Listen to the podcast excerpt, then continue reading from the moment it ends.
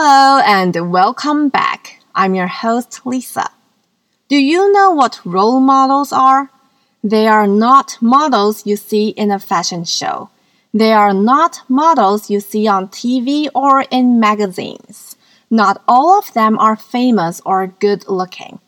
They might not even be real or alive, but they can teach you many things. They can even change your life. A role model is someone you want to be like, someone you want to mimic. If you mimic a person, you pretend to be them. You might do what they do or say the words they usually say. You like them very much or you admire them. You think you can learn from them. When we are young, our parents are usually our role models. We mimic their actions, their speech, and even their appearances. As we grow older and meet more people, we gain different role models too. Sometimes we make someone our role model because we like how they look. We want to look like them. Sometimes we like their ideas and attitudes toward certain things. We want to think like them and act like them. Our role models can influence us greatly.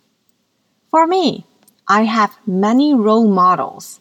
One of them is a character in a manga called Haikyuu, which means volleyball in Japanese.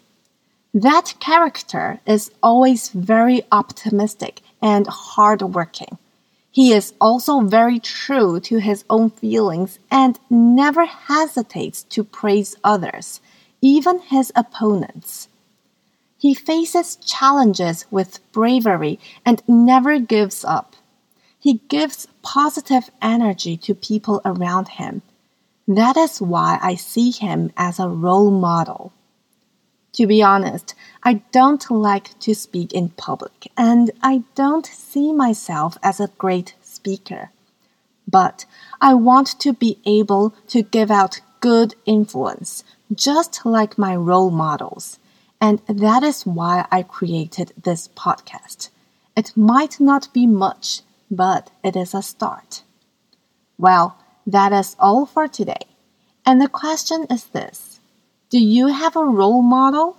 Who is it? And why is he or she your role model? I would really like to hear your answers. Until then, bye bye.